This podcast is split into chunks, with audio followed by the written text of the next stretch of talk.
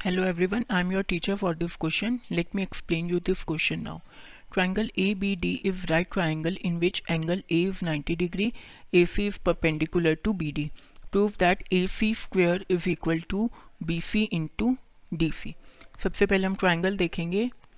ए B D मेरा triangle है. A ninety degree और ए से मैंने परपेंडिकुलर ड्रॉ किया सी तो ये भी नाइन्टी डिग्री हो गया.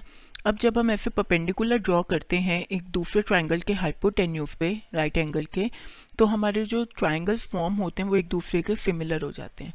मतलब तो जो मेरा ट्राइंगल ए बी सी है, वो सिमिलर हो जाएगा मेरे ट्राइंगल डी ए सी के। इसका मतलब क्या हुआ? B C upon A C is equal to A C upon D C कैसे लिया ये हमने लास्ट के दो ए बी सी में से बी सी डी ए सी के लास्ट के दो ए सी ऐसे ही ए बी सी का first and third A C D A C का first and third D C अब इनको मैं क्रॉस मल्टीप्लाई कर दूँगी। A C into A C is equals to B C into D C तो जो मेरे को रिक्वायर्ड था प्रूव करना था A C square is equal to B C into D C वो प्रूव हो गया। I hope you understood this explanation. Thank you.